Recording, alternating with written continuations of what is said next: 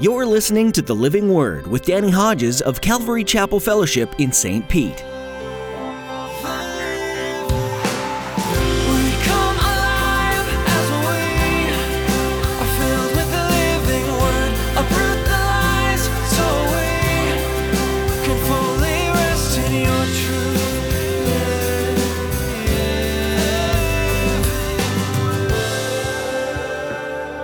Not forget this one thing, dear friends. With the Lord, a day is like a thousand years, and a thousand years are like a day. Verse 9 The Lord is not slow in keeping his promise, as some understand slowness.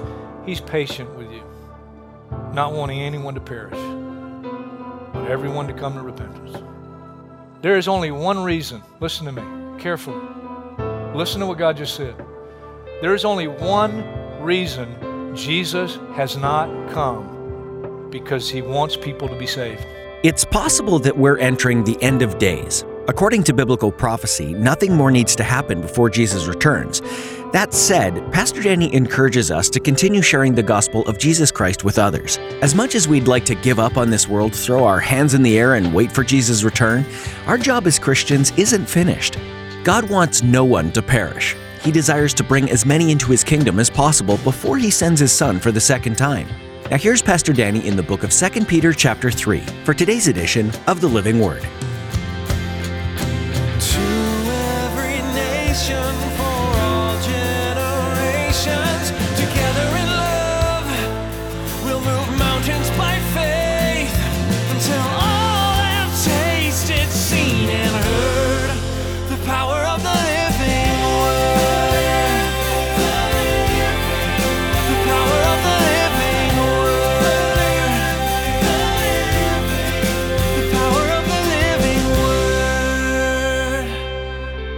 He preaches repentance, and the whole city of these godless people get saved. Why? Because God loved them. And He loved them enough to send a prophet and warn them. And they listened, they heeded, and they were saved. And I'm going to see all those people in heaven. That's amazing, isn't it? And then you get to Micah. Micah chapter 1, verse 3 Look, the Lord is coming from his dwelling place. He comes down and treads the high places of the earth. The mountains melt beneath him. The valleys split apart like wax before the fire, like water rushing down a slope. All this is because of Jacob's transgression, because of the sins of the house of Israel. Sa- same message. Hey, your sin is going to bring the judgment of God, but if you will repent, God will forgive. God will save. Micah chapter 4, verse 1 In the last days, the mountain of the Lord's temple will be established as chief among the mountains. It'll be raised above the hills. We read that in Isaiah. Goes on to say the very same thing. Settle disputes for strong nations, beat their swords into plowshares, their spears into pruning hooks. Nation will not take up sword against nation, nor will they train for war any more. What a great message. What a great hope. You turn to the right from Nahum. Our next prophetic stop, or I'm sorry, from Micah, is Nahum.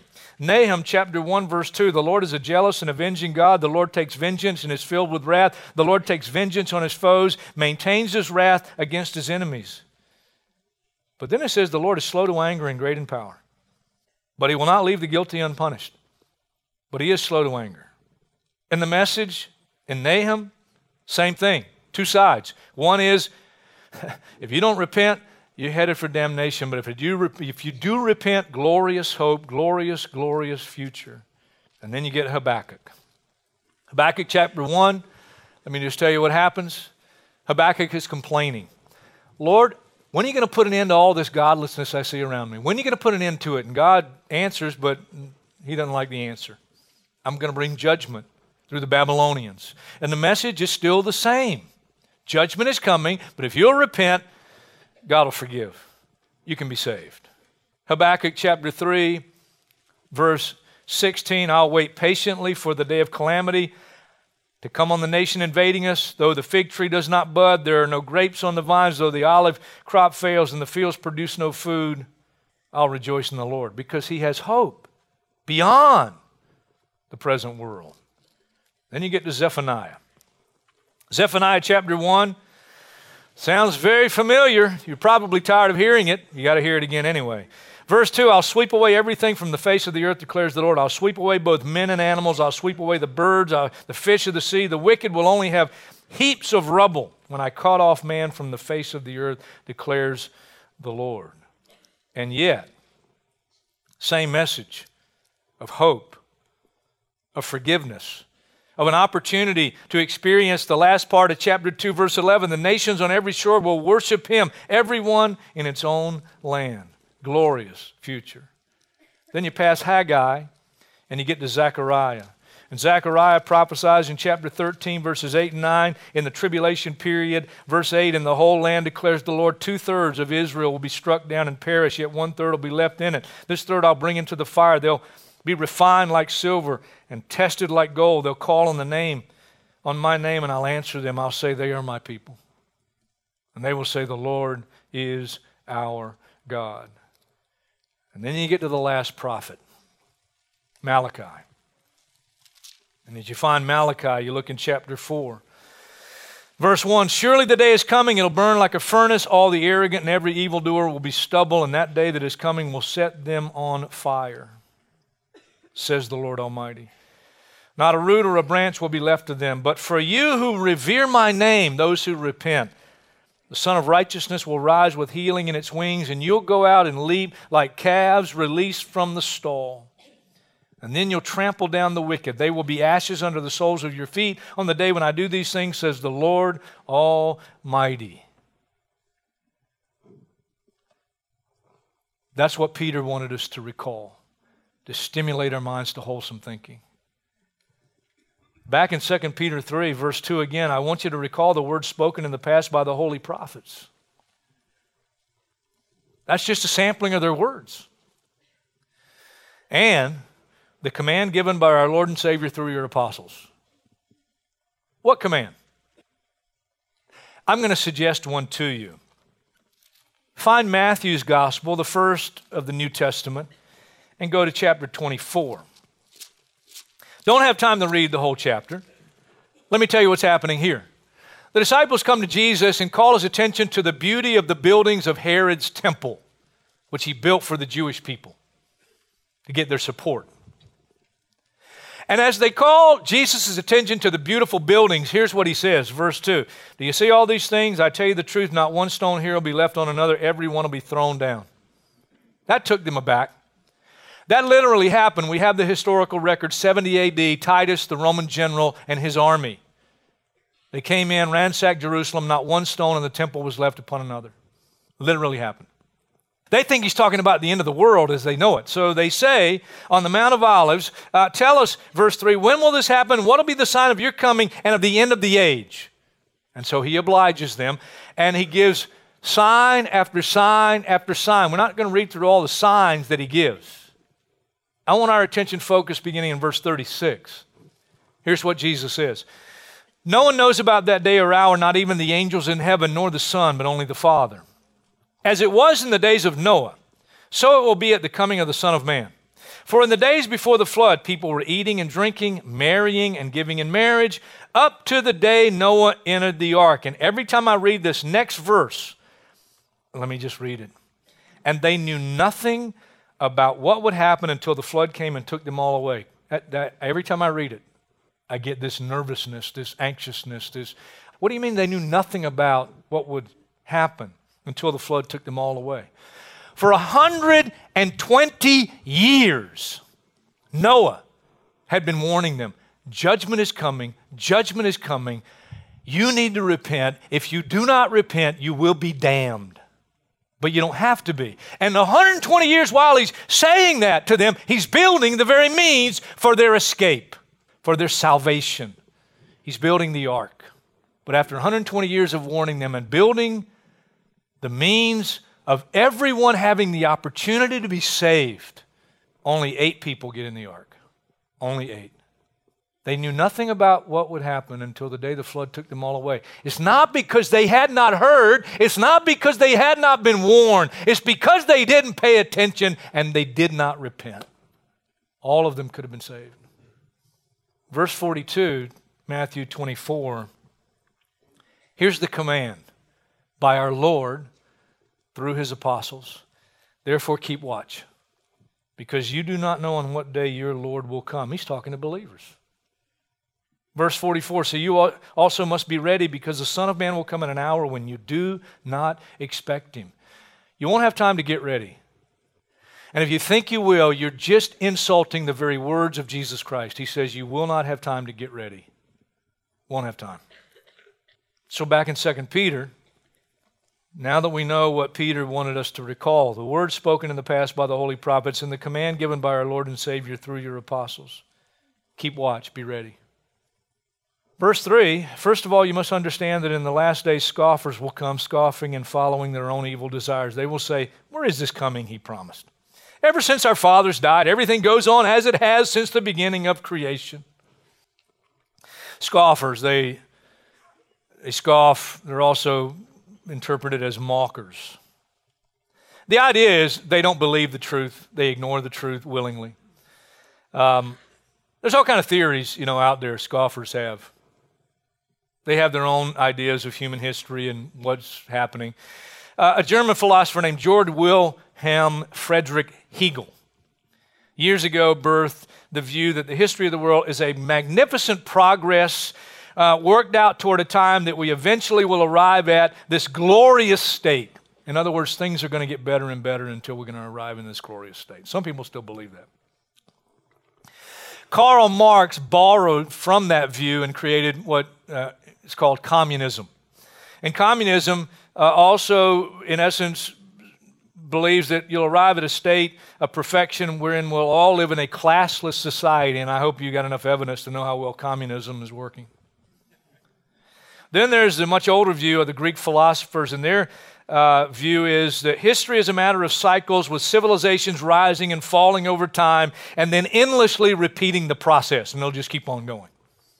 Then there's the modern scientific view, which uh, is connected with the second law of thermodynamics. Now, I went online and actually found a definition of the law, second law of therm- thermodynamics that I can understand.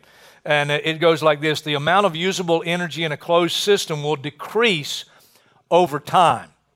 Let me give it another way, and I think we'll all get it. The ones that take this modern scientific view say that the world is just like a clock and the creation, you know, they don't believe it's creation, just the world and everything. It's like a clock that's been wound tightly, and over a period of time, it's just winding down.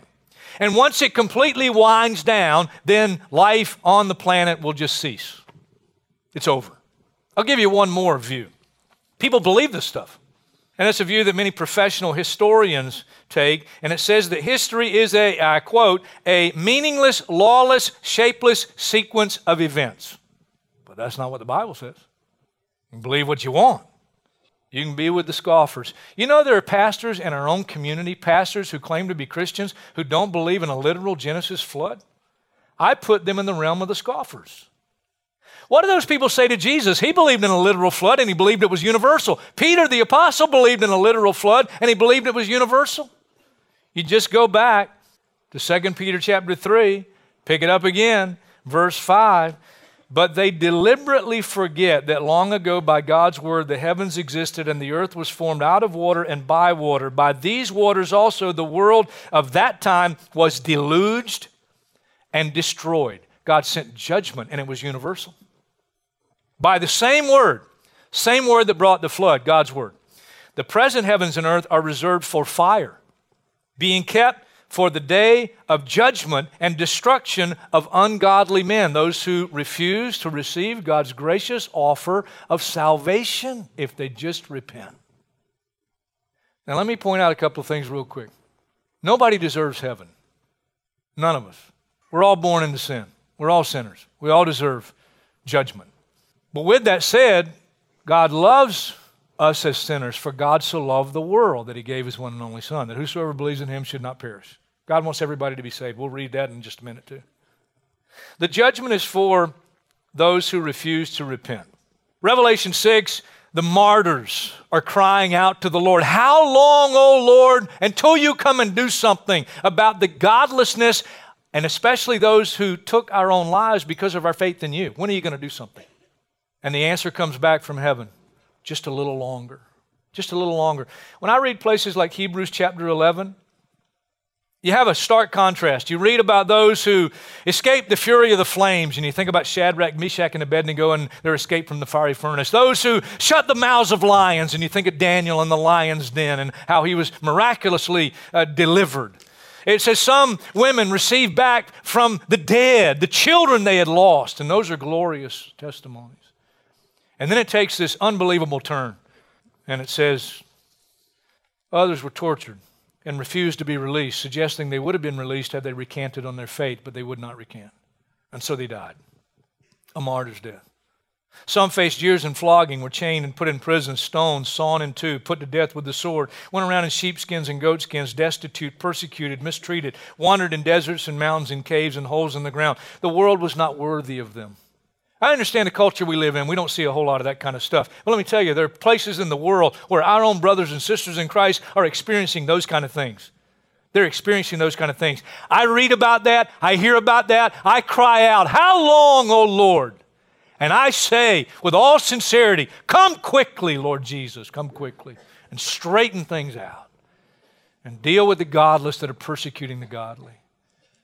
But while I cry out sincerely and I long for Jesus to come, there's another side to this prophetic coin. Verse 8, 2 Peter 3. But do not forget this one thing, dear friends. With the Lord, a day is like a thousand years, and a thousand years are like a day. You either like that statement or you don't like it. Now, if you go away and think about it, you'll end up looking like me. You'll lose hair. Because here's what I'm saying. Listen, listen. Uh, you can't wrap your mind around it, but God does not live at all, at all in the realm of time. He's eternal. Now, you can't totally grab, grab that with your mind, but God does not dwell in time. He created time. You with me? But He lives above time. He's eternal. While He does not dwell in the realm of time, He works in time. Genesis 15, 16, the sin of the Amorites has not yet reached its full measure. I'm going to give them a little more time. Genesis, Galatians 4, 4, when the time had fully come, God sent his son in time. Romans 5, 6, at just the right time, Christ died for the ungodly. God doesn't dwell in time, but he works in time. But it's his time. When I cry out, Come quickly, Lord Jesus, and he doesn't come, and I see the continued godlessness and the pain, especially of God's people, what do I do? Do not forget this one thing, dear friends. With the Lord, a day is like a thousand years, and a thousand years are like a day. Verse 9 The Lord is not slow in keeping his promise, as some understand slowness. He's patient with you, not wanting anyone to perish, but everyone to come to repentance. There is only one reason. Listen to me carefully. Listen to what God just said. There is only one reason Jesus has not come because he wants people to be saved. If he came right now and brought the judgment that the world deserves, if you don't know Christ as your Lord and Savior, you're going into an eternity and you will never have a second chance and you will be damned for eternity. That's what the Bible says. You don't have to believe it, but that's what it says. That's what it says. Repeatedly. You don't have to believe it, but it's the truth. And the only reason God's allowing His children to continue to suffer at the hands of a godless world is because He loves that godless world. Paul the Apostle said, I suffer everything for the sake of the elect, for those who will be saved through my life and ministry. I'll suffer everything because God wants them to be saved. 2 Peter 3, verse 10 But the day of the Lord will come like a thief. The heavens will disappear with a roar, the elements will be destroyed by fire, and the earth and everything in it will be laid bare. God is staying his hand, but it won't be forever. There's coming a time where you won't have another chance. The end is going to come. The day of the Lord will come, and it'll come like a thief. You won't have time to get ready. You must be ready. Verse 11 Since everything will be destroyed in this way, what kind of people ought you to be? You ought to live holy and godly lives as you look forward to the day of God and speed its coming. That day will bring about the destruction of the heavens by fire, and the elements will melt in the heat. But now, just like the prophets that we looked at, look at the turn here in verse 13. But in keeping with his promise, we, we, if you've repented, if you know Jesus, we are looking forward to a new heaven and a new earth, the home of righteousness. Pause there just for a moment. Let's be reminded of what that's going to be like. Revelation chapter 21, verse 1. Here it is.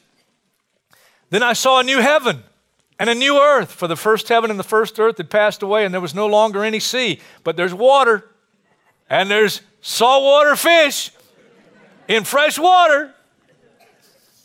I saw the holy city, the New Jerusalem, coming down out of heaven from God, prepared as a bride, beautifully dressed for her husband. And I heard a loud voice from the throne saying, Now the dwelling of God is with men, and he will live with them, and they will be his people, and God himself will be with them and be their God. And here's what he's going to do He'll wipe away every tear from their eyes. You'll never, ever, ever cry again. Never.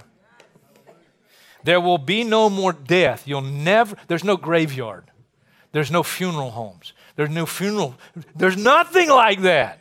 There'll be no more death or mourning. You won't ever mourn somebody's loss or crying or for those over 50, no more pain. there are no doctors in heaven. You don't need them. There are no wheelchairs, no canes, no taxes, no Democrats, no Republicans, no independents. He who was seated on the throne said, I'm making everything new. Then he said, Write this down, for these words are trustworthy and true. This is the truth. This is what I'm looking forward to. This is the world I'm going to live in, and it's never going to end. Never, ever going to end. 2 Peter 3, verse 14. So then, dear friends, since you are looking forward to this, make every effort to be found spotless, blameless, and at peace with Him. Bear in mind that our Lord's patience means salvation, just as our dear brother Paul also wrote with you with the wisdom that God gave him. Don't miss this before we close. Landing gear is down. They're preparing your lunch, but listen, listen, listen. He writes the same way in all his letters, speaking in them of these matters. His letters contain some things that are hard to understand, which ignorant and unstable people distort, as they do the other scriptures, to their own destruction. Let me tell you another simple way of saying that, of translating that verse. Don't concentrate on the things in the Bible that you do not understand. There are things in the Bible I do not understand. That's not what I'm concentrating on. I'm concentrating on the things that are very clear. And if you've had any kind of listening here this morning, you know what the main theme of the Bible is. You know what the prophets have said. We're all born into sin and we're headed for damnation. But God has made a way before the beginning of time. He knew that He was offered His one and only Son, that whosoever will could repent and receive Him and be saved. That's the message of the Bible. A child can understand that. A child can understand that. Clearly understood. What a wonderful Savior. What a wonderful God. Therefore, dear friends, since you already know this, be on your guard so that you may not be carried away by the error of lawless men and fall from your secure position. Aren't you glad I don't have time to expound on that this morning? Because it sounds like what we had to deal with a few weeks ago. That maybe you can lose your salvation. Now, that's not the point. And we covered a few weeks ago the emphasis is not whether you can lose it, but do you have it? You walked an aisle in a church 20 years ago and you got no evidence today that you're saved. Get right with God. Grow in the grace and knowledge of our Lord Jesus Christ. Lord and Savior Jesus Christ, to him be glory both now and forever. Amen.